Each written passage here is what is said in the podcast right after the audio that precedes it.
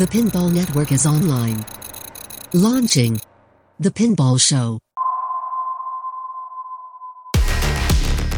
Pinball is a game of skill. For some, it's a passion and a lifestyle. It's time for the Pinball Show. It's pinball with personality.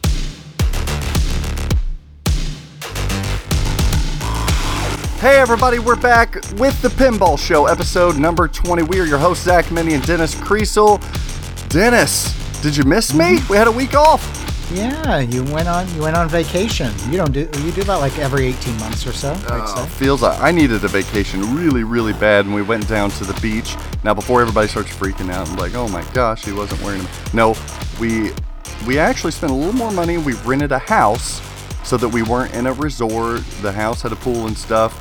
Uh, on the beach, it was all residential, so it wasn't a resort. So there wasn't anybody really on the beach. So it was just a really nice, let's get away from everything time with the family. And I still had to deal with pinball. Mm, Well, that's your life. It is. It's my livelihood. Yeah, it was it was fun though. I had a nice break. So, listeners, sorry for the break. Uh, honestly, I don't know who needed a break more from me, the listeners or Dennis Kriesel.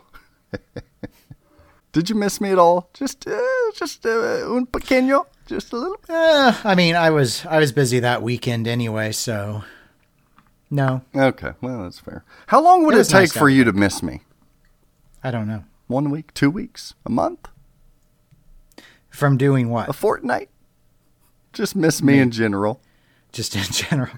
I don't know. What'd you do on uh, What'd you do on Fourth of July? Nothing.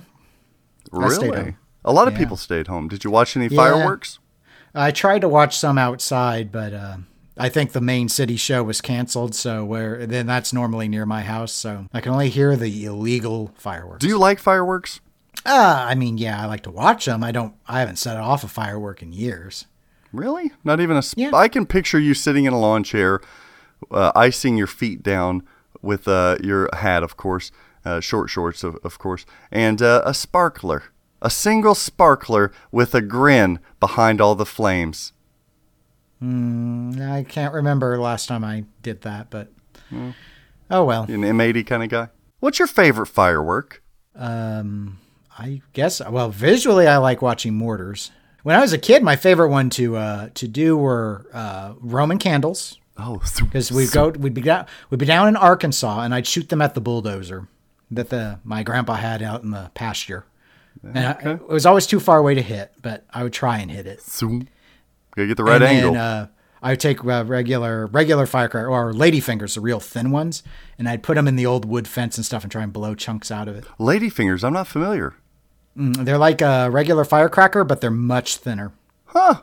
And so I could fit them into spots on the fence easier than the regular sized ones. You weren't one of those my sick sadistic kids that stuffed them in a bullfrog's butt or anything. No, no, no, nothing to animals. We take uh, we take smoke bombs and we take rocks Mm-hmm. from like uh, the creek bed or road or whatever driveway and uh, color them with the uh, with the smoke bombs Oh yeah, that's a lot of fun. and parachutes. oh, I do like parachutes. Because uh, it's like 200 acres, so now most of it was wooded, but so you'd pop the, the parachutes up, and it was usually fairly breezy, so you'd have to run and try and catch them. Except, of course, if they were the night ones, because you'd burn yourself on those.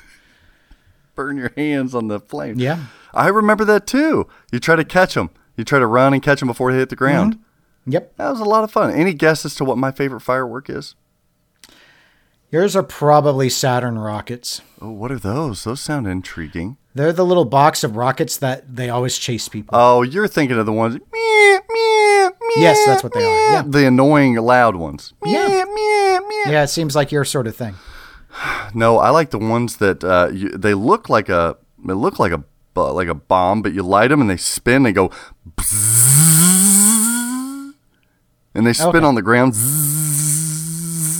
Those are the ones. You know which ones I'm talking about? This, I don't remember the name, but I, I do know them. yeah, I like those and fountains. I'm a big fountain guy. Give me a good are fountain, and I'm good. Colors. Oh, so yeah, we had a lot of fun on vacation. Sounds like you had a lot of fun watching uh, virtual reality fireworks from your home. Yeah, my Fourth of July, I was actually working. Turtles never sleep. Do they not? I think they sleep. Do they do they go in their shell when they sleep? I don't know. One would I don't really know do. anything about turtles. No, still scared of them. No, I, I took a trek up to Chicago um, to deliver and pick up machines, set up machines, set up a Medieval Madness Royal. That was the first one I've unboxed and set up. That was a beaut. Um, and then dropped off to Bill Webb and, and Steve Beatty for the Flipping Out streams. Dropped off at Tweedles for them to stream this Monday. And you know what? I think the following Monday they might have Dwight Sullivan in there hanging out. Oh, that's neat. That'd be a lot of fun. And then Bill bought an Elvira. And then before heading home, it was 4th of July. I was already going to be getting home at like 1 in the morning.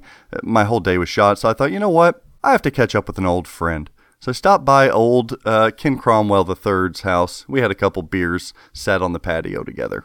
Oh, It was nice. Very I miss Ken. Do you? Yeah. I do. Too. Oh, that's some bullshit. See, you miss him, but I ask you how long it takes to miss But me. But he's nice. He's like nice to me and stuff. I'm always nice to you, Dennis. Well, come on, Dan Dan. I missed you. I'm fired up. you want to hear about some pinball news this week? I don't care. Fair enough. It's time for TPN Industry News. Hi, this is Ken Rudberg with your Jersey Jack update. Keith Johnson, the director of software for Jersey Jack Pinball, recently appeared on Jeff Teolis's Pinball Profile podcast. In the interview, he talked about Family Guy's long lost video mode, how there could very well be a co op mode being added to future Jersey Jack games, and the fact that he's currently working on the final wizard mode for Jersey Jack's Pirates. Keith also talked about his unlikely love for a Gottlieb machine from 1980 called Counterforce. It was a great interview, and I highly recommend you check it out. It's now been over a month since Jersey Jack released a teaser video hinting at some upcoming innovations. Speculation is rampant on Pinside as usual, as everyone appears to have their own opinion on what this innovation could be. There has yet to be a follow up, and let's hope that it's a matter of days or weeks rather than months before the suspense is ended. For the Pinball Show, this has been Ken Rudberg with your Jersey Jack update. Hey, this is Kaz with a quick American Pinball update. As more and more customers and locations have been unboxing Hot Wheels, we've seen lots of videos and pics of everyone having fun. So check out American Pinball's Facebook page for more pictures on that, and also video from the production line of games being built. And there are also a few new videos that show off how easy it is to swap out your favorite Hot Wheels and customize your game. Also, Hot Wheels has a new code update that was released on July 1st. So everyone have fun playing pinball. Have a great week. For American Pinball, this is Brian Cosner.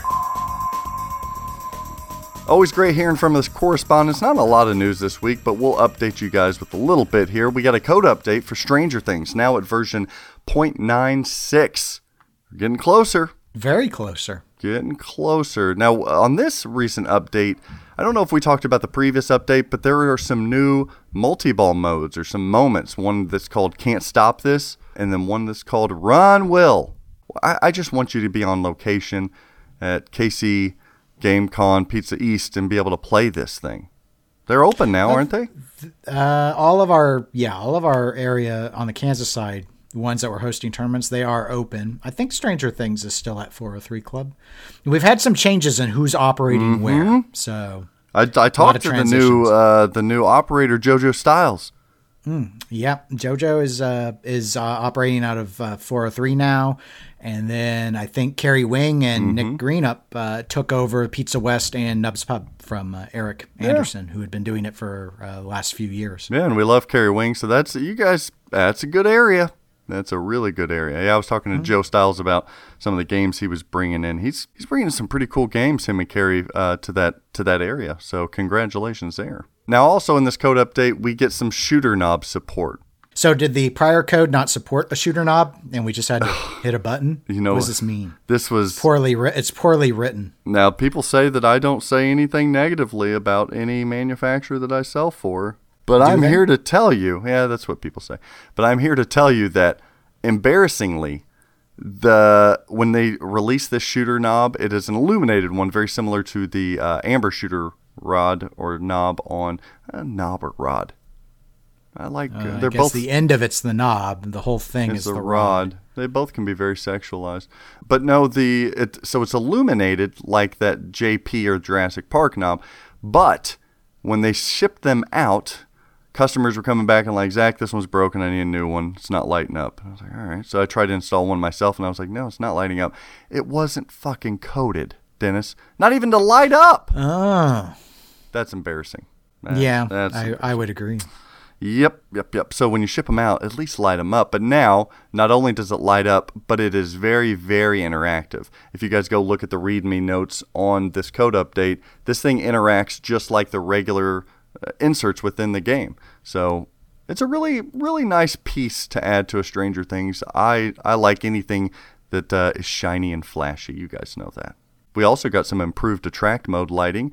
This code we still have point what point zero four left to go. The home stretch that's usually when you get all kinds of cleanup and you usually get one more big moment. What I'm still missing in Stranger Things, Dennis, is some of the mystery awards are still a mystery to me. We see things like uncover map image. I want to know what the hell that is.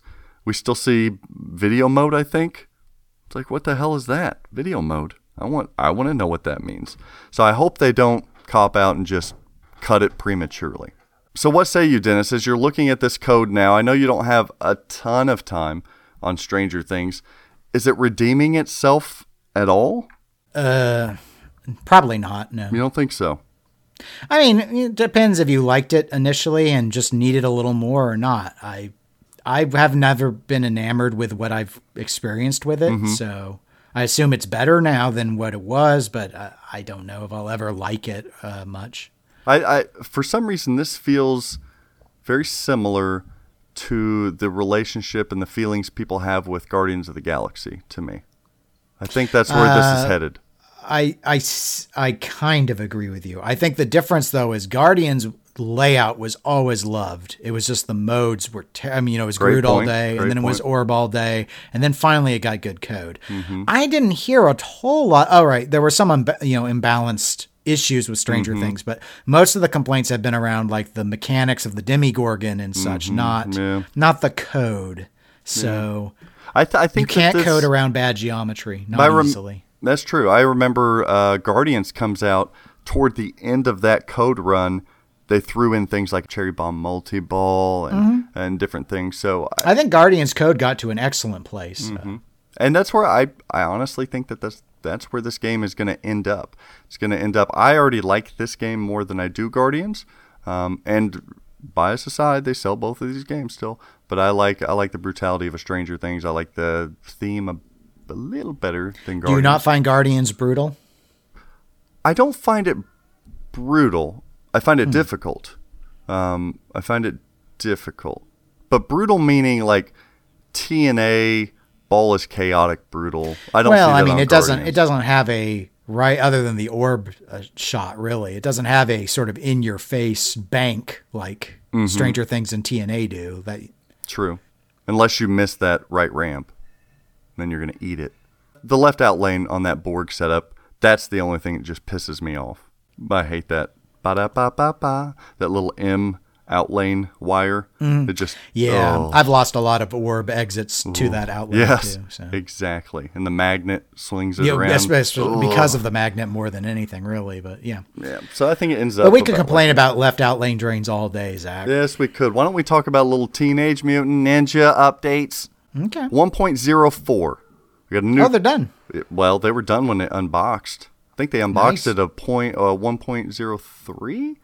Mine shipped with 1.0, the Pro that I had. But now they're at 1.04. The Cowabunga Wizard mode was not starting properly, so they did a fix to that. That was basically the only fix. There's, I, I, th- I still see them kind of tweaking this game over time. But boy, oh boy, this thing is clicking more and more every time I play it. It's still code wise a bit chaotic because I don't understand. There's so it's so weird, Dennis, to have a game when you're so accustomed to Stern games coming in a, a lot more bare than some other manufacturers, right? And you kind of grow with these codes, which I am starting to like a little bit. To open up a game and to be at 1.0 or higher code, to have the whole game in there, it is a weird feeling because you're you're not gradually learning these rules over time and adjusting and updating in your own mindset how to play this game. It's all thrown to you. So for me, it, it's taking a little bit longer because Sullivan likes to do those hurry up modes those little mini modes or the stacking here and there. So I'm still catching up every time I play a damn game. This is a great thing, but every time I play a game, there's something new that I open up that I'm like, holy crap, I wasn't expecting that, or what is this that's going on? And a lot of it's lighting. The guy just freaking nailed the lighting on this. You still haven't uh, had a chance to play, correct? No, we do have one on location now, though. Ooh, interesting. I did. Uh, I opened up the LE. Opened up the LE the other night, and it was. It's a blast. It's a fun, fun, fun game. But this thing flows like Demolition Man. Honestly, maybe better. One of Borg's best designs. Now, on the super awesome pinball show, they had Jeremy Packer, the artist, uh, on Teenage Mutant Ninja Turtles, also known as Zombie Yeti. Did you hear any of that interview yet? I've heard the first half, but not the second. I'm going to give you some tidbits from that second half here. Zombie Yeti, did you know this? He aesthetically doesn't like the Raphael hang glider. Nope, I did not know that. And that stuck out to me because visually, when I first saw the game, that was the one of the things in the middle of the playfield. I was like, oh, like what is up with that hang glider? Now in person, it looks a hell of a lot better, so I'm good with it now. But I was I was hung up on that hang glider, and it was just nice to hear that aesthetically he was too. I know this because they were talking about uh, the LE cabinet having different different art on each side, whereas the Pro Premium they have a mirrored image on both sides. And Dwight and Borg were talking to Zombie Yeti, requesting maybe some glider artwork on the left side of that LE cabinet. And that's where Zombie Yeti's like, just aesthetically, that, that hang glider just didn't do anything for me. So they discussed and they came up with the with the uh, the Bebop and Rocksteady underground drill machine or whatever. And I think they made the right choice. In person, that thing, that thing's beautiful. You get that orange red that that really sets off the the green candy armor. I like it a lot. They were also talking with Jeremy Packer about some of the other games he has done and just art in general. I love that uh, he, he discussed Ghostbusters. Remember on the apron of Ghostbusters, the artwork where Rick Moranis is there and uh, Sigourney Weaver is there, the Keymaster, and the Yep. yep. Gatekeeper, So they- yeah. yeah, this guy done having sex. So originally, Zombie Yeti had the art of Rick Moranis with his pants open, very uh, you know uh, true to the film. His pants uh, hanging open on the apron art, but he talked about he was kind of nudged into the direction of nah, you, need to button button up the Moranis pants there. Whatever happened to Rick Moranis? He uh, retired to take care of his uh, kids. That was a great actor. I love some of his early stuff. Even like um, what's your favorite Rick Moranis movie? Oh, uh, Spaceballs. Spaceballs. Yeah. Yeah. I'm gonna go with uh, Honey I Shrunk the Kids. I love yeah, that series. I've seen that several times. Uh, I I really actually like Streets of Fire, but he's just a supporting actor in it. You know, I've never seen that one. That's uh, got uh, William Dafoe in it. It's uh, interesting. It's sort of an '80s rock uh, Hmm. biker gang theme. It's it's a very strange movie. Is it like a dark comedy? Kind of more more uh, actiony though than comedy. I think uh, William Dafoe and his nuttiness. Right, almost like a almost like a musical, but set to uh, gritty '80s streets. Nice. Very nice. I mean, the the characters aren't singing themselves. Well, a little bit. It's uh, plot is like a, a female singer uh, is abducted off stage by this biker gang, and so this motley crew gets assembled to rescue her. Son of a bitch, I'm in. That'd have been a pretty good uh, pinball machine, Streets of Fire. Streets of Fire. Mm-hmm. Yeah, 100 limited edition Streets of Fire. I think we could do 200. Zach, Oh. Streets of Fire. Whoa. Okay. Well, get your wallets out, everybody. Zombie Yeti also discussed on that interview that uh, some of the information that comes out from pinball media, he was laughing at. And he said one of the most widely discussed rumors right now about an upcoming game and theme, he said, is dead wrong. Dead wrong. What do you think he's talking about? I have no idea. So I'm thinking it's Stern. Some of the rumors of Stern games are Godzilla, Jaws, James Bond. Jaws isn't still a rumor, is it? Yeah, it's still Okay, then that's then that's You the think one that's it? dead wrong. Yeah, hmm, maybe. Maybe it's Godzilla. but we know they have the rights to Godzilla. We know they do. But what they're going to do with them, we don't know. That's true. So, which one, if you had to pick one of the three that you'd like to see made into a pinball machine, Jaws, Godzilla, or James Bond? You can only pick one. Now, all the other ones get burned. Instinctively, I'd say Jaws then, just because it's the only one that didn't already have a pinball machine. Okay, that's that's But- fair. But you know, if it's Jaws without the ability to Full really assets. do the movie, Full assets. Yeah, yeah, I'd say sure. I, I really like Jaws. I Okay. I don't know if it works that great as a pinball machine. Honestly, there's a pinball arcade, or excuse me, pinball FX three Jaws game, and it's Mm-hmm. not that good. But there's stuff you could do with it. It's just I don't know. I don't I don't go gaga for it like a lot of people do. But I really like Jaws as a Mm-hmm. movie. When I was a kid, I used to pretend from Jaws 2 that I'd take all the like my toy box and my bunk beds where I separated them so they were two separate beds and I would jump on them like I would, had strung all the boats together to survive the shark. It. The floor's lava, man. Watch out. Yeah, it's basically the floor is lava except the floor was Jaws. You know, speaking of, I just got uh, this is not a lie. I just got a message uh, from a, I guess, a, a fan of the show here, and he We said, "We don't have fans. we don't. Not pretty much not. Have you not checked Pinside? I don't know. This is coming from well, yeah, we don't on there. This is coming from a Brandon uh, out of Wisconsin. He messaged us and said, "Hey Zach, I saw this and I immediately thought of you and Dennis." Hashtag baklava rules, and it was a meme of the hit show "The Floor Is Lava" on Netflix, but the floor is baklava. That's weird. It's very weird. First time he's ever messaged me. Thanks, Brandon. To end out our Stern conversation here, Stranger Things Pro, we were talking about the code updates to Stranger Things. The Pro now has a, they're selling them a very limited number with a promotion called The Find. Have you heard about this? No, I have not. The Find is in very limited upcoming runs of Stranger Things Pros. You can find a piece of memorabilia or uh, like an extra add on uh, for buying the game. Remember when the katana sword was found? I was just games? thinking of that, and I thought I think they should just do a katana thing again. I don't care if Stranger Things has nothing to do with katanas. the katana was badass. Yeah, that's why I'm thinking. Just sit- just let have someone else have another katana. No, this is so. This is cool, uh, but they're getting a lot of crap for it. Uh, we'll see what you think. So, included in a very limited amount of Stranger Things Pros is a cool gift from the Upside Down. Call your dealer or distributor while supplies last. So, you could open this thing up and receive one of the following: a Stranger Things themed Ouija board, um, a Stranger Things character set of Dustin, Mike, Will, Lucas, Stranger Things Ego card game, a Monopoly game, Stranger Things, Trivial Pursuit Back to the 80s with Stranger Things, Palace Arcade mini arcade game. There's a Dungeons and Dragons Stranger Things card set, backpacks, etc.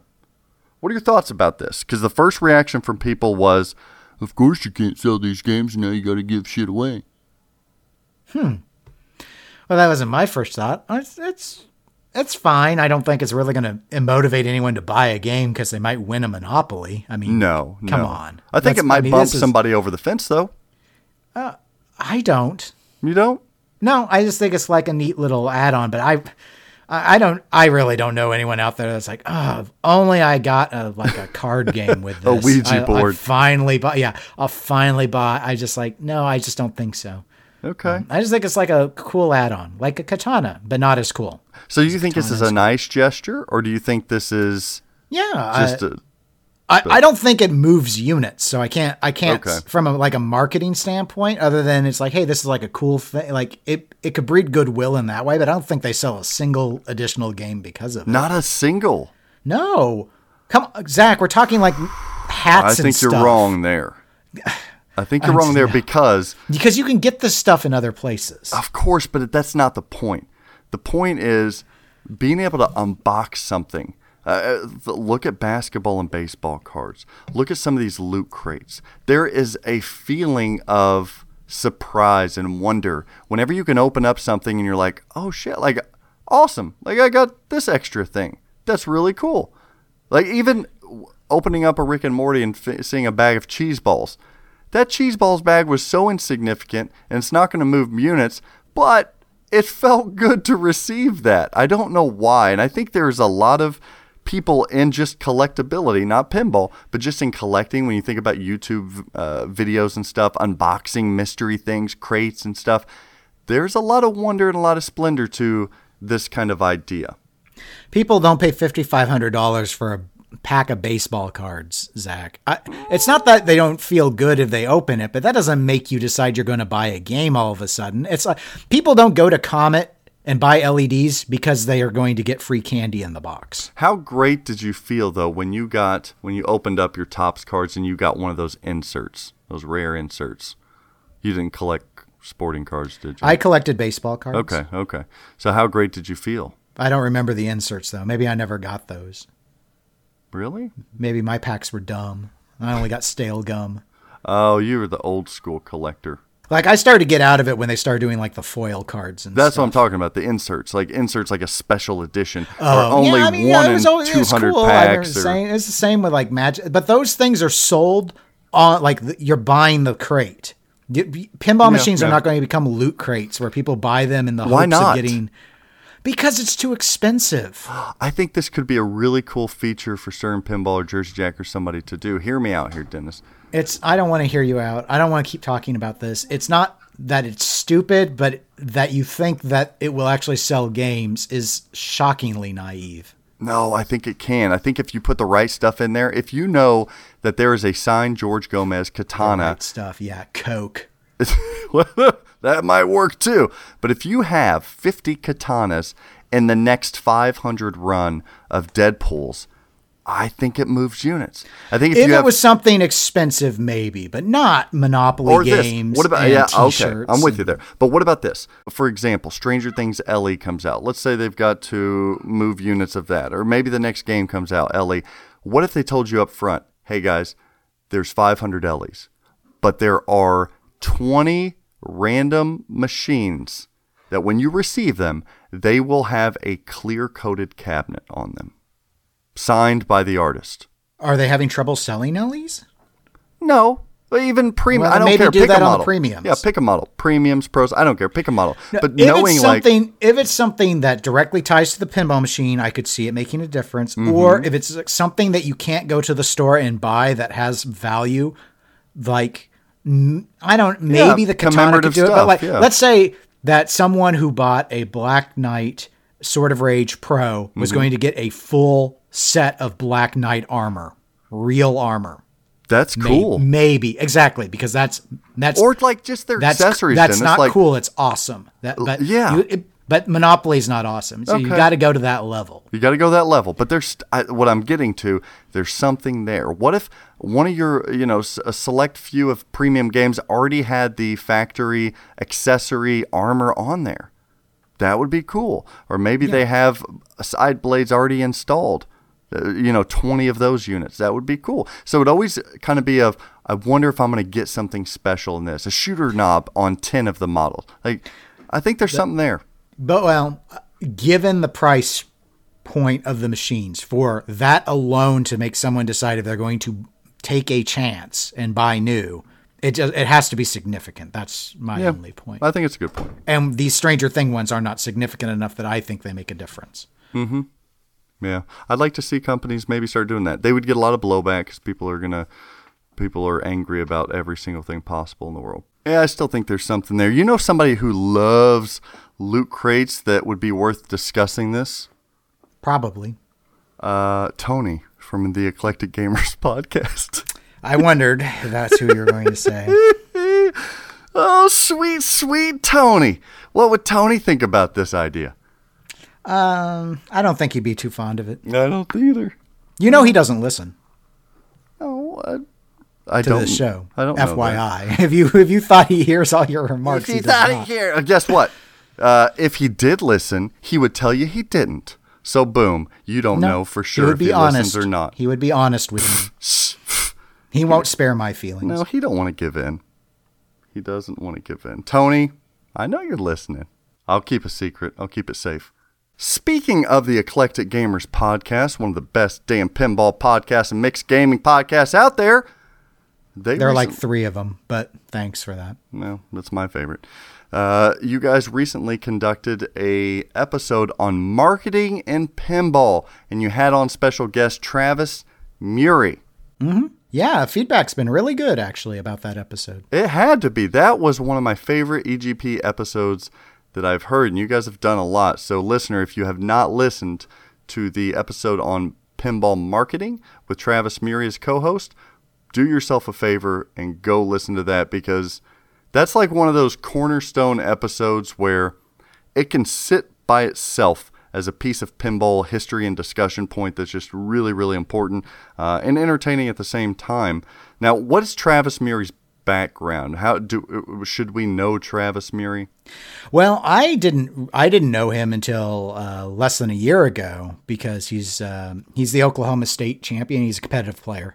Go And he'd come up for a, a Kansas City event, and so that's where I learned his name. We didn't talk at that event. It's just I was I was uh, commentating that tournament with Tony. Okay. and a lot of people in the chat knew him and were big fans of his. At some point later on, we started corresponding online and marketing came up. And then I learned that he has, well, not in pinball, he has brought products to market. So Yeah. he had a lot of familiarity lot with marketing, especially launching a new new products and, so and social thought- media marketing. Yeah, yeah, yeah. Well, the whole like how the whole marketing happens in this day and age when you're considering a home consumer, to be more specific. So, given that we had had some on the side conversations uh, uh, between ourselves, and also Tony had some conversations as well, and so with all of this focus, especially after a lot of the discussions that kind of uh, spilled over regarding the Hot Wheels release, Another big episode for you guys. Uh, it was like, well, and you know, there was a lot of discussion about Hot Wheels because of some of the decisions that were made by American Pinball.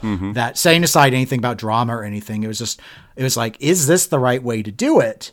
What about the other companies? Are they doing it the right way? So I thought it would just make for a really interesting episode.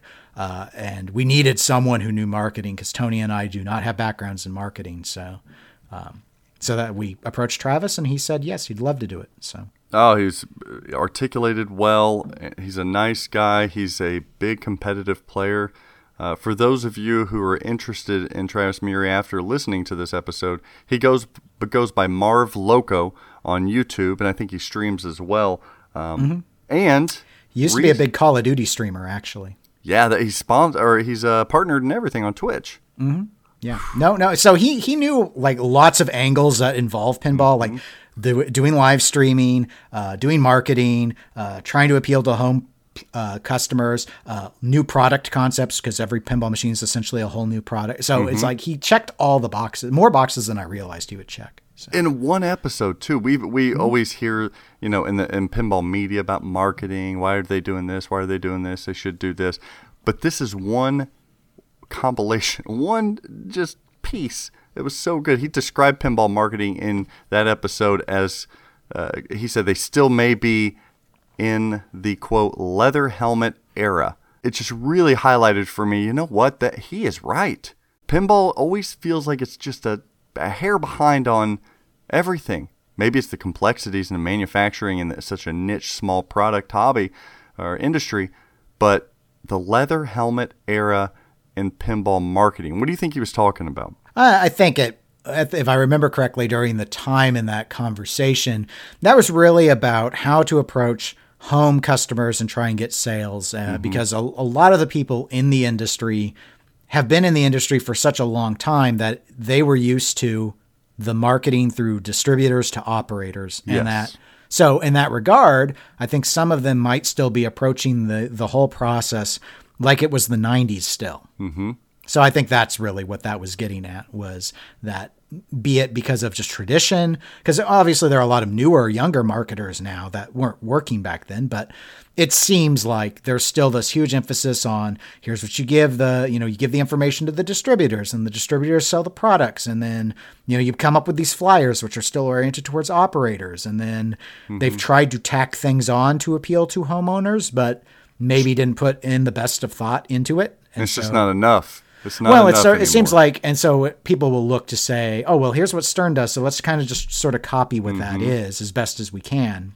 And maybe they can't copy it very well, for example, or Yeah, I like that point that you're bringing up because he said everybody kind of you know, by default tries to follow the Stern model in marketing and advertisements. But he said even Stern, in some areas, he, he disagrees with a lot of the current practices of a Stern pinball, of a Jersey Jack, of an American, you know, across the board. He does so in a respectful way, but he was even giving. Uh, tips and techniques on what some of these manufacturers could do to implement, they would see maybe an exponential type of growth or uh, reaction feedback from.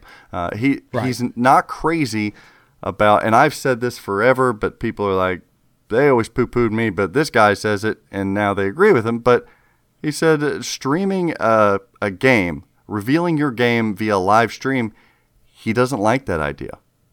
No, he he touched on several factors for it, uh, fully acknowledging that he thinks a live stream is a useful component to Of course. the marketing. So he wouldn't do away with those, but that they should not be like the focal initial reveal, Mm-hmm. mostly because you can't control the environment.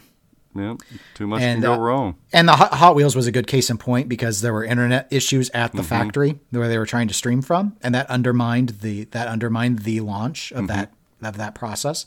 And then also that because of how that's going to go, you know, there's this big focus on diving in on all these rules and all these shots. How does that grow pinball with people that aren't familiar with playing pinball? So, Yeah. in his world, controlled videos um, are better to you know l- mm-hmm. like put together promotional videos that you you start with that and also start trying to bring in people that are not just pinball people but exploiting influencers social media folks to Yes. get you a bigger that you have to grow the pond. You have to mm-hmm. you have to grow the pond if you want more sales because so far most of these companies are only focusing on trying to get as many people within the existing pond as possible to buy the game instead of mm-hmm. just trying to grow the pond Yeah, absolutely. And he he really touched on the influencer. These mm-hmm. millions of subscriber based influencers on YouTube, on Twitch. He said, and I agree with him. How can anyone argue that getting it into their hands makes the most sense? Because if you're trying to grow pinball and trying to grow the customer base and the player base, that's where you should go. You should go to the families of these big old streamers and these big old YouTubers because that's where you're going to get more eyes on the product. If it means he talked about giving away a machine or having some type of promotion, you do whatever you need, but that type of advertisement and marketing, you can't put a price on. Right. And, that, and I think from what I'd heard from others before doing the episode, a lot of people, I guess, seem to have this suspicion or maybe fear is a better word that that it won't work. Like, mm-hmm. oh well, if we give a machine to a to an influencer, then it's that's like five thousand dollars we just gave away and we don't get anything out of it. Like that's not going to generate sales. And there was a significant portion of the discussion really between Travis and Tony where they were talking about the type of influencers. Yes. Like people immediately go and think about, oh, well, like giving it to video game people, and video games are so different because they're cheap. But Tony really brought up tech influencers who are all the time getting this stuff from other companies that are five to 10,000 plus products Mm-hmm. Oh, yeah. in terms of cost. And they sell, and it sells. Or even like if you think about some of these YouTubers, the families and stuff, they follow around these families, they do fun little gimmicks, and th- Mm. they're millions upon millions of followers. Th- these are family based machines. They can be. So Yeah, I've heard uh, not give it Tony's and them? and my uh, my sister both have told me that when their when their kids started watching like those oh, the where they open the toys and stuff on Yes. YouTube, and then it's like they, they hate it because the kids start asking for the toys all the time. And so much so that that Ryan family, um, the little boy Ryan and his family, they're multimillionaires now, and they have their own product lines of toys. Like it, it's insane. This is where everything is going. He talked about that, and I, I've said it before with live streaming. You have a controlled, maybe a pre-recorded stream. Like I remember Ken and I were going to do the Rick and Morty reveal, and that's what we had planned out. We had uh, a multifaceted thing where you would have a pre-recorded live, and and Travis said it here, uh, Dennis. Travis said small, a small, a game or two. Just give them a taste. They don't need to run it for two hours. Pre-record that, and then, uh, like Ken and I talked about, maybe have some of the developers talk and, and choreograph that whenever you are showing that. Then maybe you go cut to an interview, man. Maybe then you cut to a behind the scenes video. Make it a multifaceted approach, and that's what uh, Mr. Murray was talking about. He also said people need to utilize YouTube more. If you want exposure, he just he he preached that louder than anything. YouTube, YouTube, YouTube, and Facebook. Yeah, yeah, and that was one of the, and that had more to do with search analytics and how people try and find content, and that Twitch is not used for that. Yeah. So that he pointed out something I did not know, but that YouTube is the second most used search engine behind Google for That's- finding stuff. Isn't that wild? And that's why it's so important. It's not, you know, it's nothing personal against Twitch. It's just that's the way it is. That's Yeah. the reality that you're living in. And he did it, you know, he really focused on, well, he thinks a lot of that, the influencer, the YouTube stuff, that's the grow the pond, pond part. But mm-hmm. obviously, a lot of the strategy about even focusing within the existing pond, he did have quite a bit of praise for the Willy Wonka reveal. Yes. I think he felt that that's been the most successful coordinated reveal that's been done in recent memory. Well, he talked about like a, a collaborative approach. Right, right, right. Where you know you had uh, the deep the deep dive came out from this week in pinball, Mm-hmm. and you had straight down the middle do the promotional video which Mm-hmm. dropped, and you had special when lit interview the interview panel, Yeah. and you had a live stream too that Buffalo Pinball did at whatever show it was. Where that was all in being revealed. unison and knocked it out. And Yep, all coordinated on the same day. And he said he said he feels that sort of stuff works, and he I think you know to I guess give a tip of the hat to you and Greg. He pointed to that video you guys put together, which has like seventy thousand views. That's huge for our pond. that's bigger than most all other promo videos mm-hmm. in pinball history, not just. And in to- last year, pinball Right. history. And to and to him, that's a case in point about that that that view count proves that that strategy works better than what most are usually doing. Well, not only that, that's a that's a good point, but I would I would push it over to Buffalo Pinball too. I heard on the recent JJP podcast with Ken Cromwell, they said that um, I think it was Joe Katz and Kevin Manny from Buffalo Pinball were on there, and they said that that reveal, that Willy Wonka reveal by Buffalo Pinball, was the single highest concurrent viewing uh, pinball reveal in history. Yeah, no, it's not. Well, I, well, I wanted to give you you and Greg your dues. It's the emphasis that Travis really had was this coordinated. It was all Yes. it all worked together. It's not like just doing the straight down the middle thing was was the Yeah, right it answer. all helps it was a, one it was another. a it was a right answer, but that this was all layered. It was all the same day. It was all structured and coordinated and prearranged. That you know there was actual thought put into it. And then if you can have that, but also have your big influencer that gets a hold of it probably right before to an, it's, yeah, yeah. Well, I think I think the issue with the the idea with the influencer there is that is that doesn't have to be same day. Nope, that that doesn't. The value with that is just to get the product exposed to more people than you're ever going to do by having like imagine someone came to me uh, who and said, Dennis, would you stream this game and and you know for exposure purposes? Like, yeah, I can, but who watches my stream? Pinball people. Yeah. Would you like some non-pinball people to maybe see the game? If so, I am not your right answer. Yeah, that's, that's a good point. I couldn't, and I, bigger influencers getting a hold of this thing and revealing these machines, selfishly, it doesn't help out my brand at all, but I still think it's the right decision. I still think that's what they should I do. Because, and we just talked about like the seventy thousand views with the straight down the middle Wonka video. I think a lot of people we just say the word influencer. It sounds sort of you know it's like a that sounds like some stupid millennial thing. Yeah. Um, but understand that some of the people that do these reviews, like in tech and gaming Oh, broadly, uh, y- y'all don't understand the numbers we're talking about. These people have 1000000s of followers and subscribers, millions. Mm-hmm. They truly influence the market. the title the title is warranted. Whether you think what they do professionally is stupid or not the title is warranted. They actually can move markets. I wonder if- that many people. I wonder if in their comment sections they're called shill bastards. some might be. I i remember there was blowback on influencers uh, back when it was sort of and this was like within the last 10 years sort of more wild west and people weren't disclosing when they were being paid by companies which you should always do which is why like on eclectic gamers if i get money for something or i get a free download code to try something i always announce it because i need to let you guys know if someone's giving me something. It's important I, I completely agree. But yeah, Travis was talking about YouTube, Facebook streaming is even increasing in popularity with the fall of Mixer here as of late.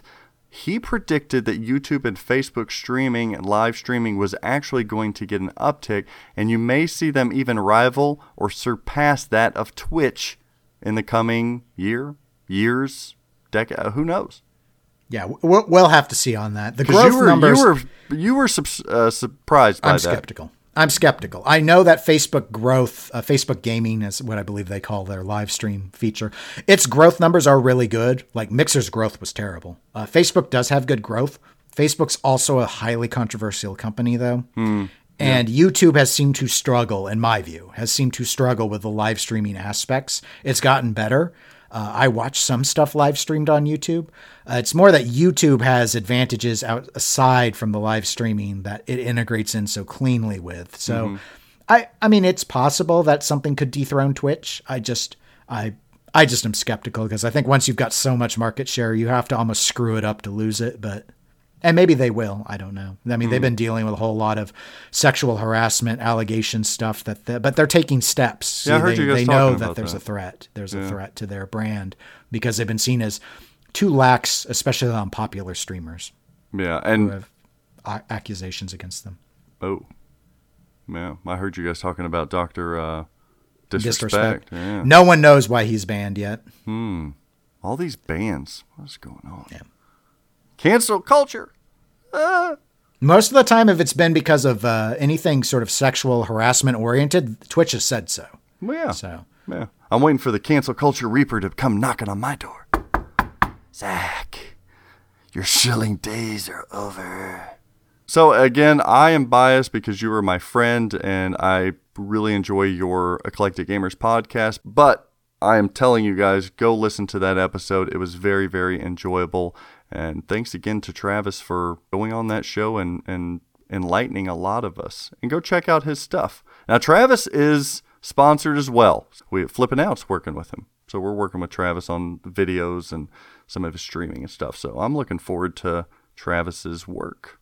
And speaking of pinball media, this uh, alert, uh, uh, selfish plug here. Very selfish plug, but I'm very proud of this. And this is my platform in which I get to talk with you, listener, uh, who I consider a lot uh, friends. Um, that Straight Down the Middle of Pinball show. Dennis, you're familiar with that uh, YouTube channel, right? yeah, we recently met a pretty big milestone that I am just so, so proud of. A million views. One million views. We just crossed the finish line. And that is that is small based on a lot of a lot of popular YouTube stuff. But damn it, to us, it means so, so much. We've been doing this for three years, five months around there, so three and a half years. We have nearly 6,000 subscribers now for Straight Down the Middle of Pinball Show and uh, about 250 videos. But in that amount of time, a little over three years, getting a million views uh, is something that I want to thank you, listeners. If you guys watch that show or watch the streams uh, or the associated shows on YouTube related to Straight Down the Middle, thank you guys so much for helping us pass that milestone. We're excited to hit 2 million and recently our speaking of numbers, our channel's kind of blowing up right now, Dennis. We have in like the last month over 600 subscribers in the last month and over 60,000 views plus in just the last month alone. So we're starting to finally catch uh, Travis and I talk about that some of that exponential growth that's going outside of the industry of pinball alone and kind of probably venturing into hobbies in general, toys in general, gaming in general. So um, we are very humbled by it and we are very appreciative of all the support we've got over the last couple years. Well, Zach, uh, I will say to you and Greg, congratulations. A million in pinball is a massive milestone, I think. Yeah, thank you. Well, hopefully on one of the next SDTM videos, you'll see maybe a promotion or a giveaway to celebrate this. But thank you to thank you to all. Now, we recently did some Teenage Mutant Ninja Turtles videos on Straight Down the Middle. Did you get a chance to check any of those out, Dennis? Uh, no, No, I didn't think so. You know, no, I heard one was like, and I I know these are really popular with people, so I know I'm just an anomaly, but I I don't need to see someone who can't eat pizza. Poor Greg. It, it was so redeeming for me because it was finally a video that I got the support. People said I won the challenge in the contest, and people, for listeners that don't know, we did a recent video, an unboxing on Teenage Mutant Ninja Turtles, where staying true to the original film and a Domino's pizza, we had Greg Bone try to eat an entire large pepperoni pizza quicker than I could unbox the Turtles machine. And it came down to the last wire, so much so that we don't know who won. We asked in the comments section for people to vote, and pretty overwhelmingly, it was like a build a bank on EGP. I brought home that gold. And he Hmm. Oh, brought home congratulations again. he brought home a sour tum tum. Oh, he was miserable. It was bad. But, Really? yeah, he was. It was. He I mean, it is a lot of pizza, but if you don't eat, I mean, a standard like lar- I don't remember how large Domino's larges are. Most pizzas larges are around 2,000 calories. So if you don't eat anything, it's about a daily food load. Yeah, I could see that. Well, and he didn't. It was crust gate because everybody was like, "You didn't eat the crust." Greg doesn't eat crust of a pizza in general, so he said, Oh, so he doesn't eat pizza. I can't eat crust." I, right?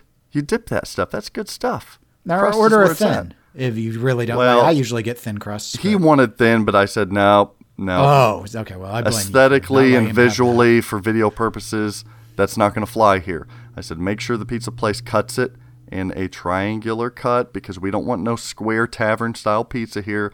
That's not good for a video. So he went with it. We No, I agree with the triangle cut, but I think you could have let him have a thin No, it's not a hand tossed or something. It was a hand tossed. It was a hand Okay. tossed one. All right, so it wasn't like deep dish. A little fluffy though. Oh, it was a little fluffy. We had. Well, fun all doing right, that. so you stacked the odds a little bit against him, but not egregiously so. we also did a uh, a first impressions video that was a lot of fun, and then we did a gameplay video where I pulled out the streaming rig and put a really good game. Uh, and I haven't got that far in Turtles since I don't believe. So go check out those things. And to close out our news here, Multimorphic has been making some buzz. They are the pinball innovators over there. Um, they had a an announcement of a Bluetooth audio headphone support.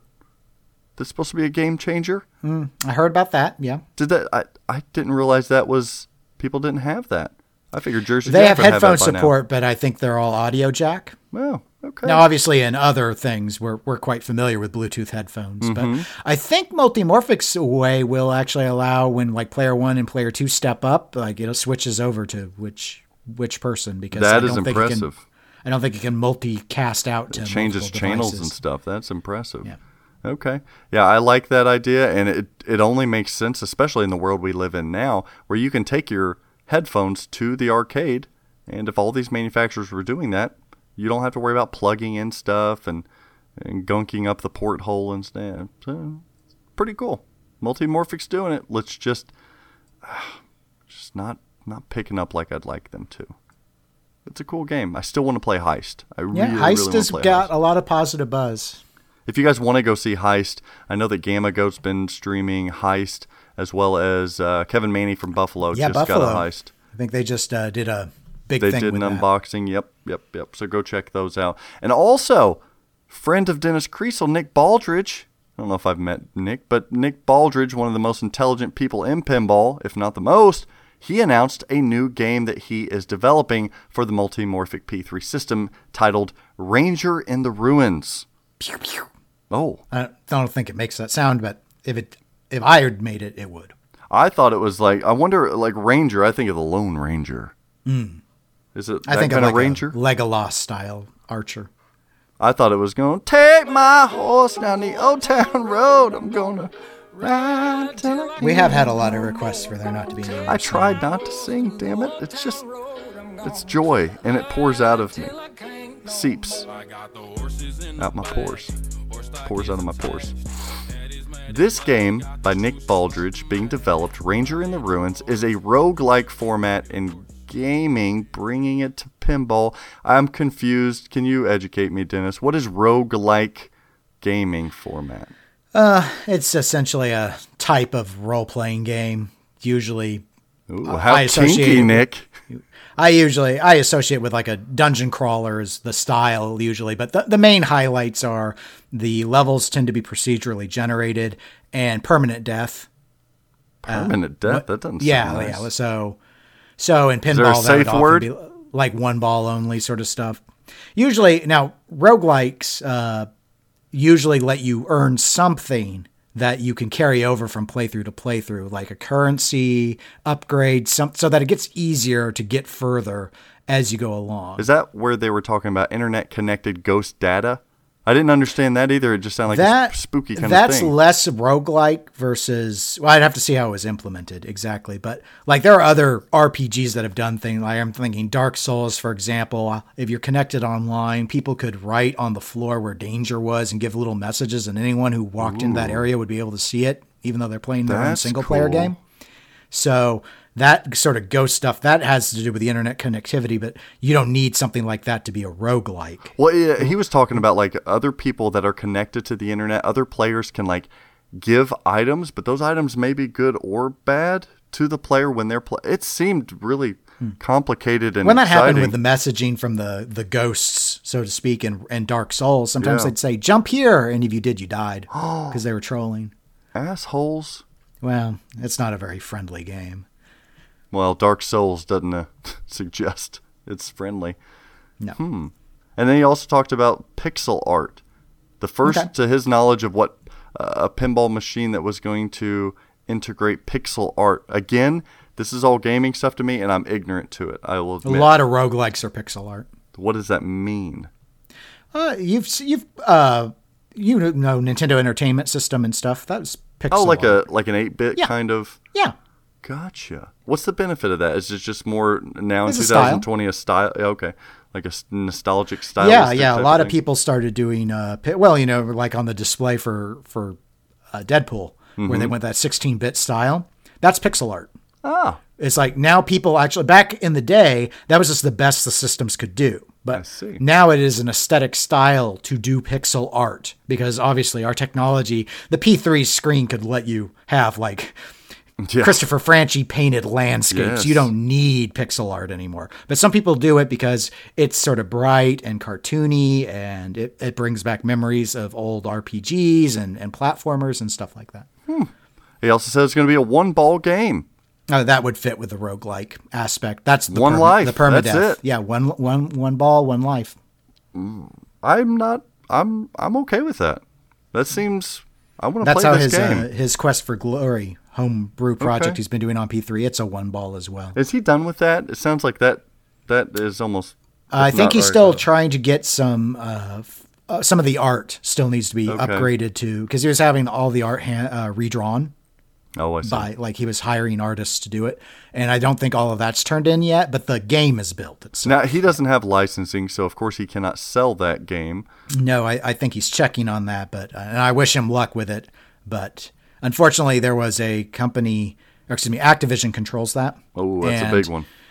And uh, there's a game that's a spiritual successor to the video game's Quest for Glory called Hero U. And it's done by the people who I believe who were involved with Quest for Glory, and they could not obtain the rights to call it Quest for Glory. Hmm. So maybe they'll be more sympathetic to pinball. I don't Yeah, know. They seem to kind of hold that one with a tight grip. Yeah, I don't see it happening. But this Ranger in the Ruin sounds original, so he may Mm-hmm. be able to sell this in the in the multimorphic marketplace. Sure.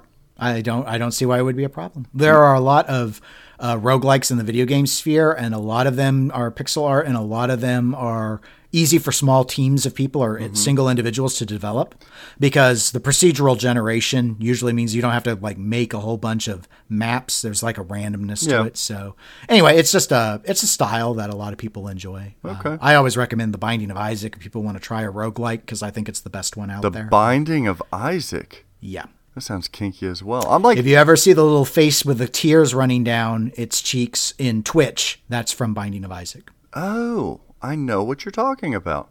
Never knew the reference, but now I Yep, do. That's what it's from. I, I'm the worst nerd ever because every time I hear role playing, I always think of something kinky. Hmm. Is that Well, yeah? Like well, that's applicable too, but like not when you say cases. dungeon crawler, I'm like, ooh, I wonder if Nicole would be up for that. Get at the shackles, hon. We're playing a dungeon crawler tonight.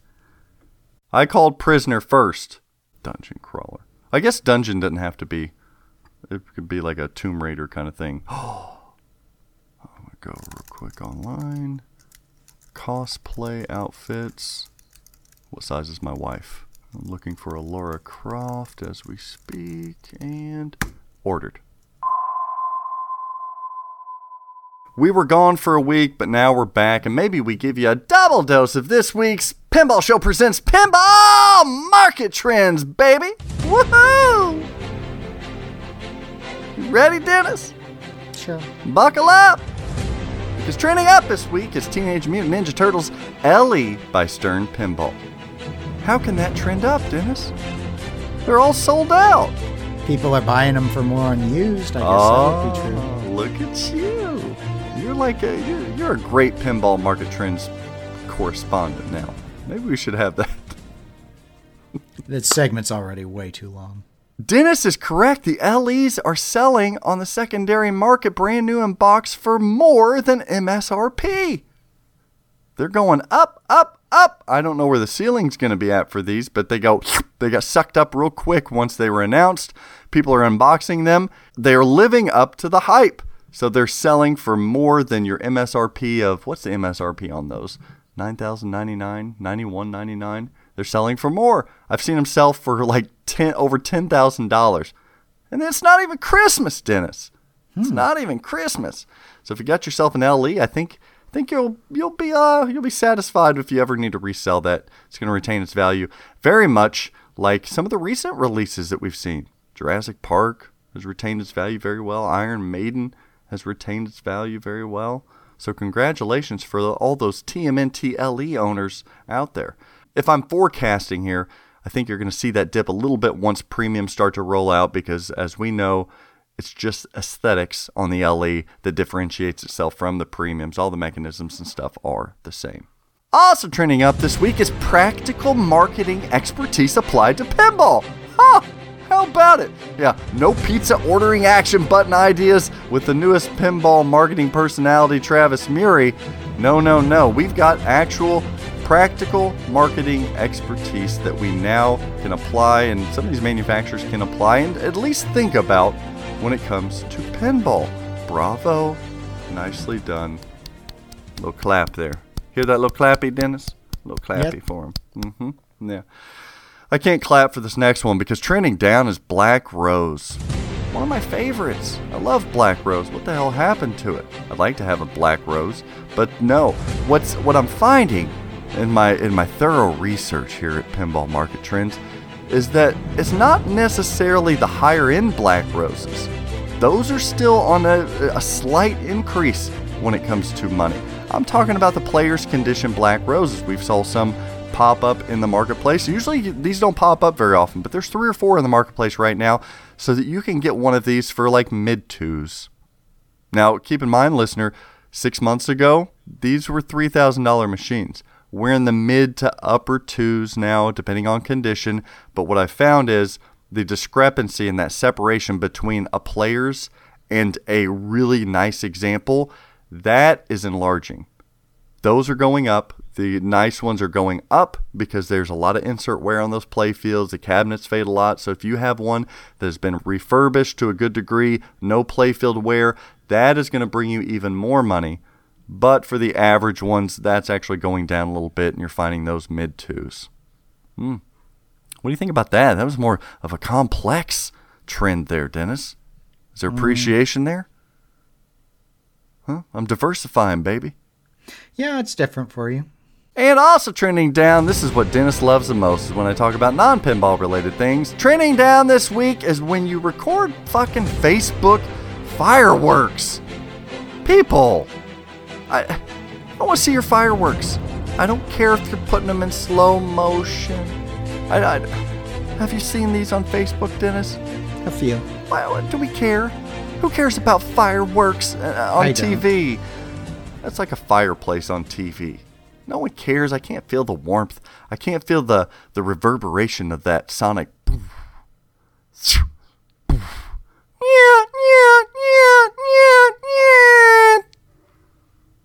I like the crackling ones. So you know what I do care about? Trending up this week, Terry! Year after year, he rings in the 4th of July. For me personally, there is nothing better when it comes to 4th of July than hot dogs, fireworks, and Terry trying to put it in reverse again. That's right. You guys know I am in love with a man named Terry that uh, had trouble lighting a firework a couple years ago, and he's in a motorized wheelchair, but his wheelchair was messed up. I don't know if it was old, it was malfunctioning, and the damn thing would not go in reverse, it wouldn't go in forward, and he was stuck in nearly in the flames of a firework, and it was hilarity. I felt bad about it, but it was hilarity as well. And he was smiling as he was wheeling off. It is my it's my favorite thing on the internet.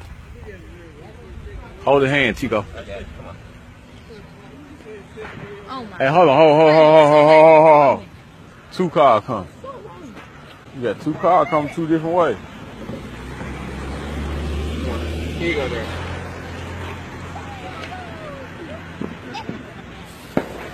Bag up, bag up, bag up, Terry. Put it in reverse, Terry. Put it in reverse. Oh, Lord. Lord, Jesus. Oh, Lord. Oh, Jesus. What the, what, what you doing, Terry?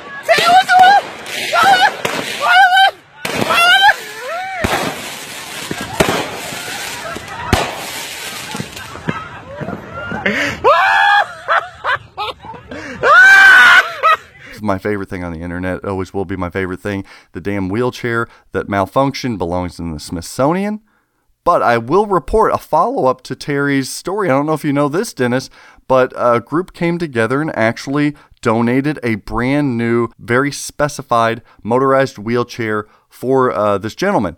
So it ended up with an awesome, awesome outcome. So thank God that uh, Terry and his family were uh, gifted that. I can't get over this video. You know how many times I watched it yesterday, Dennis? Nope. At least 30. At least 30. It was a long drive to Chicago and back. At least 30 times. Oh my God. What you doing, Terry? What is he doing? Mm. Great sport there, Terry. And for all of you messaging me this video, usually I would be annoyed by somebody messaging me something that I know I'm going to get blasted with everybody that's messaging something. But this one, every time somebody messaged me that video, I took time to watch it because I love Put It in Reverse Terry.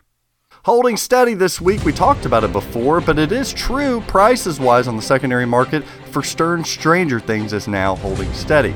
I'm attributing these these uh, steady prices to the new code updates, to the thoughts that maybe there's going to be some more code that's going to fill it out even better than it is now. On the Pinside, top 100, it's sitting at number 39. Not too bad considering it's ranked higher than the likes of Guardians of the Galaxy, Game of Thrones, Star Wars by Stern, and even Spooky's very own TNA. What do you think about that, Dennis? Stranger Things ranked higher than Guardians, Game of Thrones, Star Wars, and TNA. Hmm. I'm a little surprised at some of those. Winner, winner, chicken dinner. And on select pros, Loot crate that bitch up. you might be able to win yourself a Ouija board or a Dungeons and Dragons Stranger Things game. Trending in the future should be Loot Crate Pinball purchasing.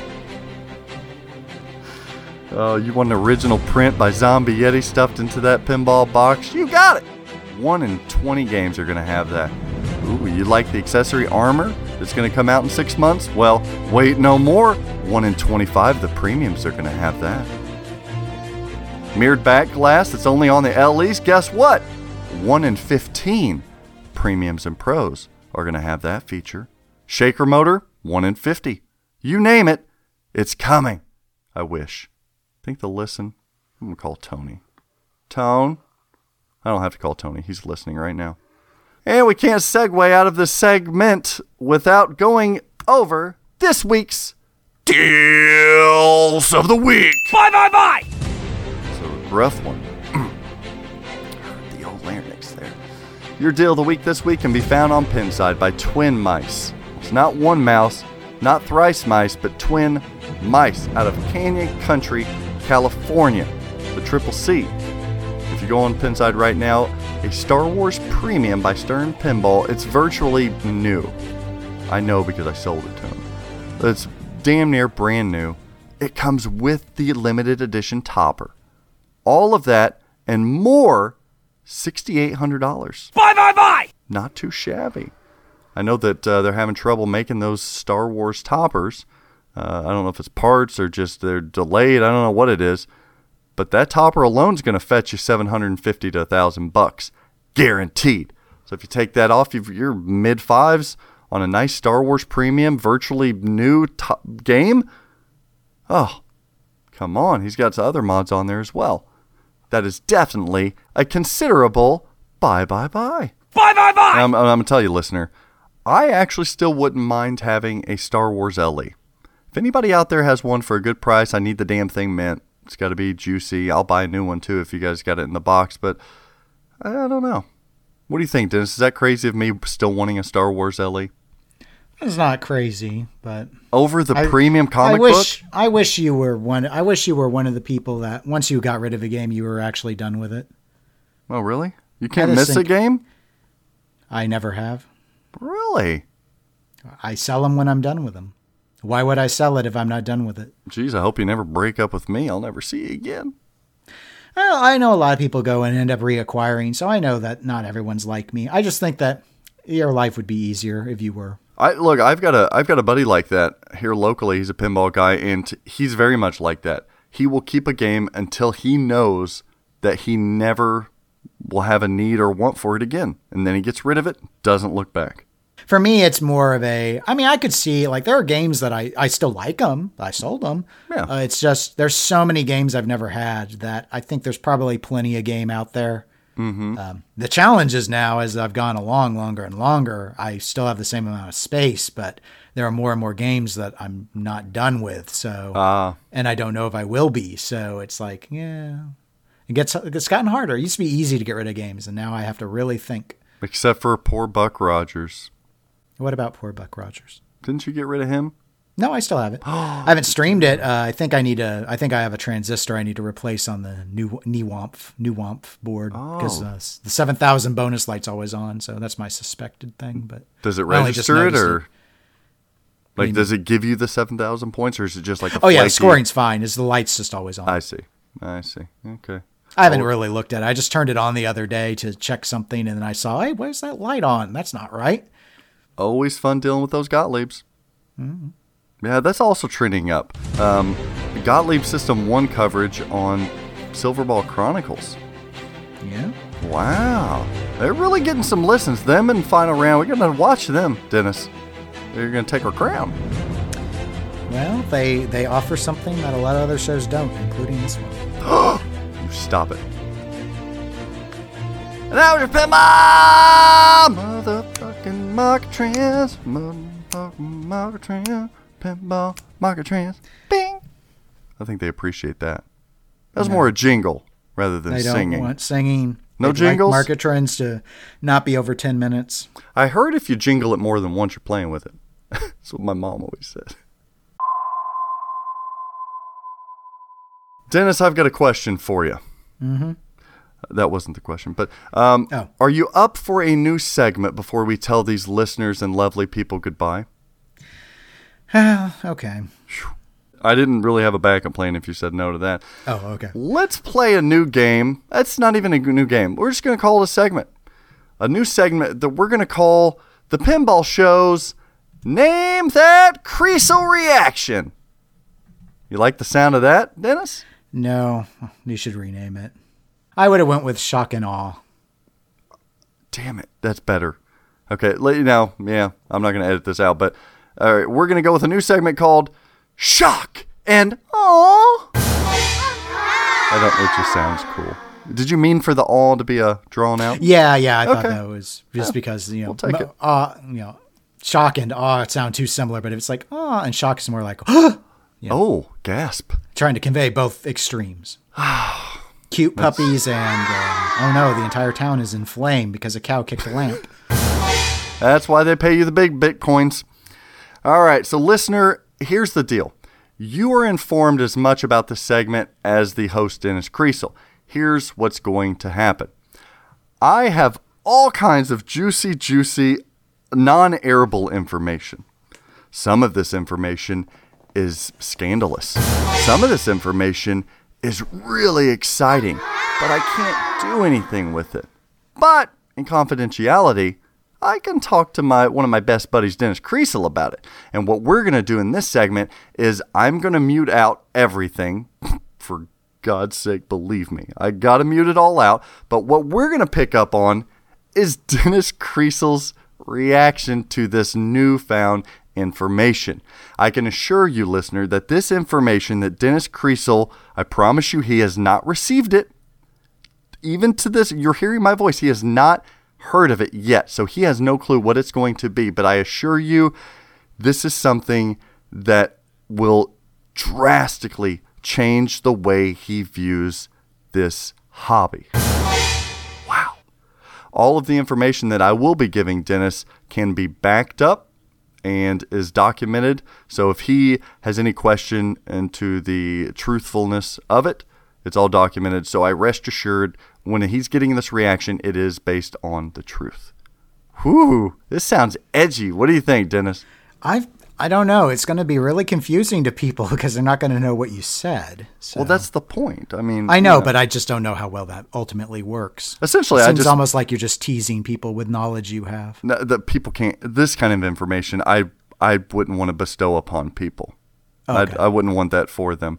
But you, on the other hand, yeah, Great. absolutely. I had a professor like this who once we so, it was a political theory class, and we had to you know we had to read books by Locke, um, Aristotle. Mm-hmm. Ooh, Locke. I've read some Locke. Yeah. And but he assigned us some other author who covered Nietzsche. He didn't assign us one of Nietzsche's books. Mm-hmm.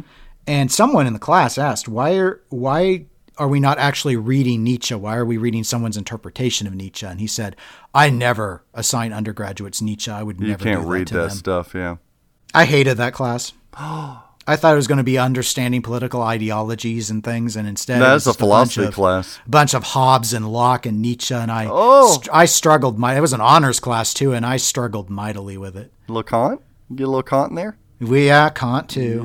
Yes, love it. I just I remember all the way up through the midterms, I just could not get my grades up in that class, and it was really hard. That's a and really I finally tough- went and talked to him. I'm like, what am I doing wrong? This is a total aside. I'm like, what am I doing wrong? Because he, I gave him like this midterm, midterm report, massive report, Mm-hmm. and he said that I needed to cover like these additional topics. And I said, well, yeah, but I had 28 words left before I hit your limit. So what should I have cut to have covered what you want me to cover? Mm-hmm. And he's like, oh, you could have gone over the limit.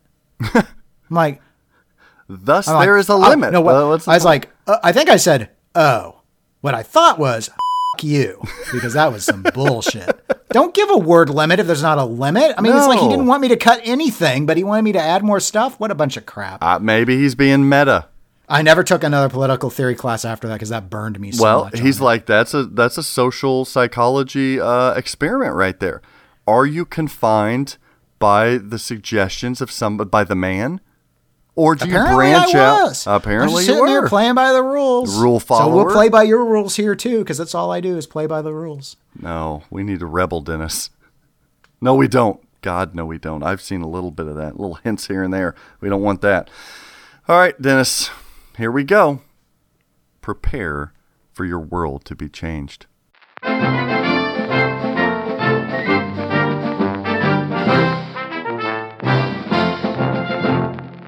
Whew. So, Dennis, with that being said, reaction. Um. Oh wow. That truly, right? Was that tell the listener, was that pretty eye opening and were you expecting something like that? I was not. Surprising? Um, uh, in a way, some things that didn't always make sense to me make more sense with that knowledge now. Hmm. But I'm Ooh. Ooh, lost for words here. well, I'm I'm concerned that that this isn't legal. Oh. Wow. Interesting take. I mean, I'm, I'm not an attorney, so I can't I can't give I can't give a legal opinion on it. But uh, wow, I- Concerned that it is legal. That that wouldn't have been disclosed is my concern. Yes. My concern as well. But has nothing to do with me. So it is what it is. But that uh, that shed a little light there. So if you were naming your emotion here in this segment of shock, really, and awe. Yeah, no, not awe. It's Uh, more awe. more more on the shocked uh, more on the shocked level. Uh, I'm not like conceptually the idea behind it. I get Mm-hmm. like I, I see the attractiveness of it, but but I'm not sure that all the proper steps were followed to actually do that in a legitimate fashion. Hmm. Yeah, I don't know the details of that to know whether or not it was, but that's a big one. That's pinball. And that, ladies and gentlemen, was the pinball show's shock and all. Nice little fun segment there. That uh, I'm I'm sorry, Dennis. I'm sorry. Yeah, I'm not sure I wanted to know that. That was one hell of an episode, Dennis. Thanks, listeners, for tuning in again. Sorry for the break. We're back, and I'm happy to be here. Where can people find more uh, more Dennis Kriesel? Uh, I can always go over to eclecticgamers.com or email eclecticgamerspodcast at gmail.com, and I check that pretty regularly Nice, and they should subscribe to your Twitch channel too. That'd if they great. want to. Yeah, if they want to.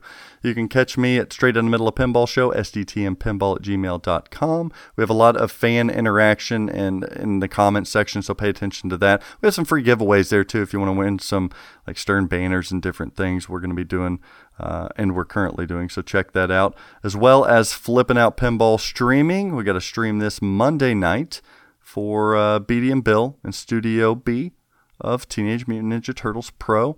And hopefully, I'll jump back onto streaming. Check out Travis Murray and all his YouTube and streaming um, channels because Flipping Out Pinball is doing sponsorship with him. He just did receive a. Uh, a TMNT LE. So you're going to see Travis streaming that, and he has a Hot Wheels on order too. So you're going to see that as well. And hit, I'm telling you, people, go subscribe and follow to his YouTube channel because it is highly produced and it is very contemporary and very much what other people on YouTube are doing, not in pinball.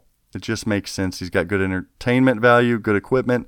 Go follow and subscribe to Marv Loco over on YouTube. And if you're ready to buy a brand new pinball machine like a Toidles or an upcoming rumored game from a manufacturer like CGC, hmm, wonder what that's going to be, or a little uh, JJP action.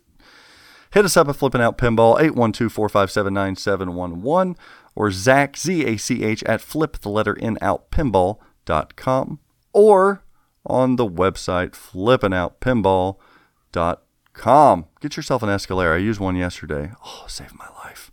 TPN stuff, we would appreciate a review on iTunes. We need to get those reviews up on that. Uh, checking out our website at thepinballnetwork.net, emailing us at thepinballnetwork at gmail.com, following us on Facebook and YouTube. Those are really important too, especially the Facebook. The Facebook stuff is really, really good because we're always giving you updates with what's going on uh, in pinball and what's going on specifically with streamers and podcasts. It's like your one stop source for all uh, information entertainment there. So check that out. So, what's going on this past week at TPN that we missed uh, during our break? We had a final round episode, number 11. They had Andrei Massenkoff in, a West Coast competitive player. Really fun guy to listen to. So, check that out. We had just another pinball podcast, episode 5. A really nice take on just finding some positivity in pinball and we're poo pooed on that with negativity sometimes about talking so positively, but it's a good take by Joel over there at Just Another Pinball. Also, we have a new podcast alert Jesse J's Pinball Adventures. Did you, did you hear this one? Yep, I did. Woo! The return of Ryan C. He's the co host of this new podcast on TPN, and his friend Jessie J as she uh, traverses through uh, being a pinball noob and learning all of. I'm scared. I'm terrified that she's learning everything from Ryan C. But it's very Uh, yeah, entertaining. she's like she's snarkier than he is. She is. Yeah. And sometimes filthier too. My Yeah, well- word. Not safe for children. Yeah, uh, that that one is definitely uh, deserving of the explicit tag. That's right. that ain't no lie. Uh, I mean, the first episode title was Zingy bingy. Zingy Bingy. Yeah, and they talk about that. Oh, Yep. man. I, I felt like I needed a bath after that discussion. You can also check out Silverball Chronicles when they discuss Gottlieb System 1, and their upcoming episode is going to be covering Steve Ritchie, the mullet years. Yep, Yeah, everybody's the second part of anticipating their uh, Steve w- Ritchie saga. And we made an appearance on Silverball Stories episode 4, The Pendersons. Yeah, I did a commercial thing for Yeah. him. an 80 90s sitcom take uh, on a pinball story. And I will tell people that was actually because people are like, where did this story come from? That was actually based on a true story from one of my experiences, uh, dramatized and actually under dramatized in some situations. But um, the Pendersons. Check that out. Coming up this week on TPN is going to be some fresh new streams. We have all those new streamers. You're going to hear those announcements here soon, as well as all the regular podcasts. So stay tuned for that. So for Dennis Kriesel, I'm Zach Meny. Be nice to each other, play some pinball, and don't be out of quarters. That's actually a good tagline there, dude. Nice job. Yeah, there's a little twist on a coast to coast I sign. know. Yeah, I caught that. Okay, good. Yeah, I caught that. I like that. Yeah, nailed that quote. And always practice safe pinball. And one million views up. Bye bye now. Lord, please.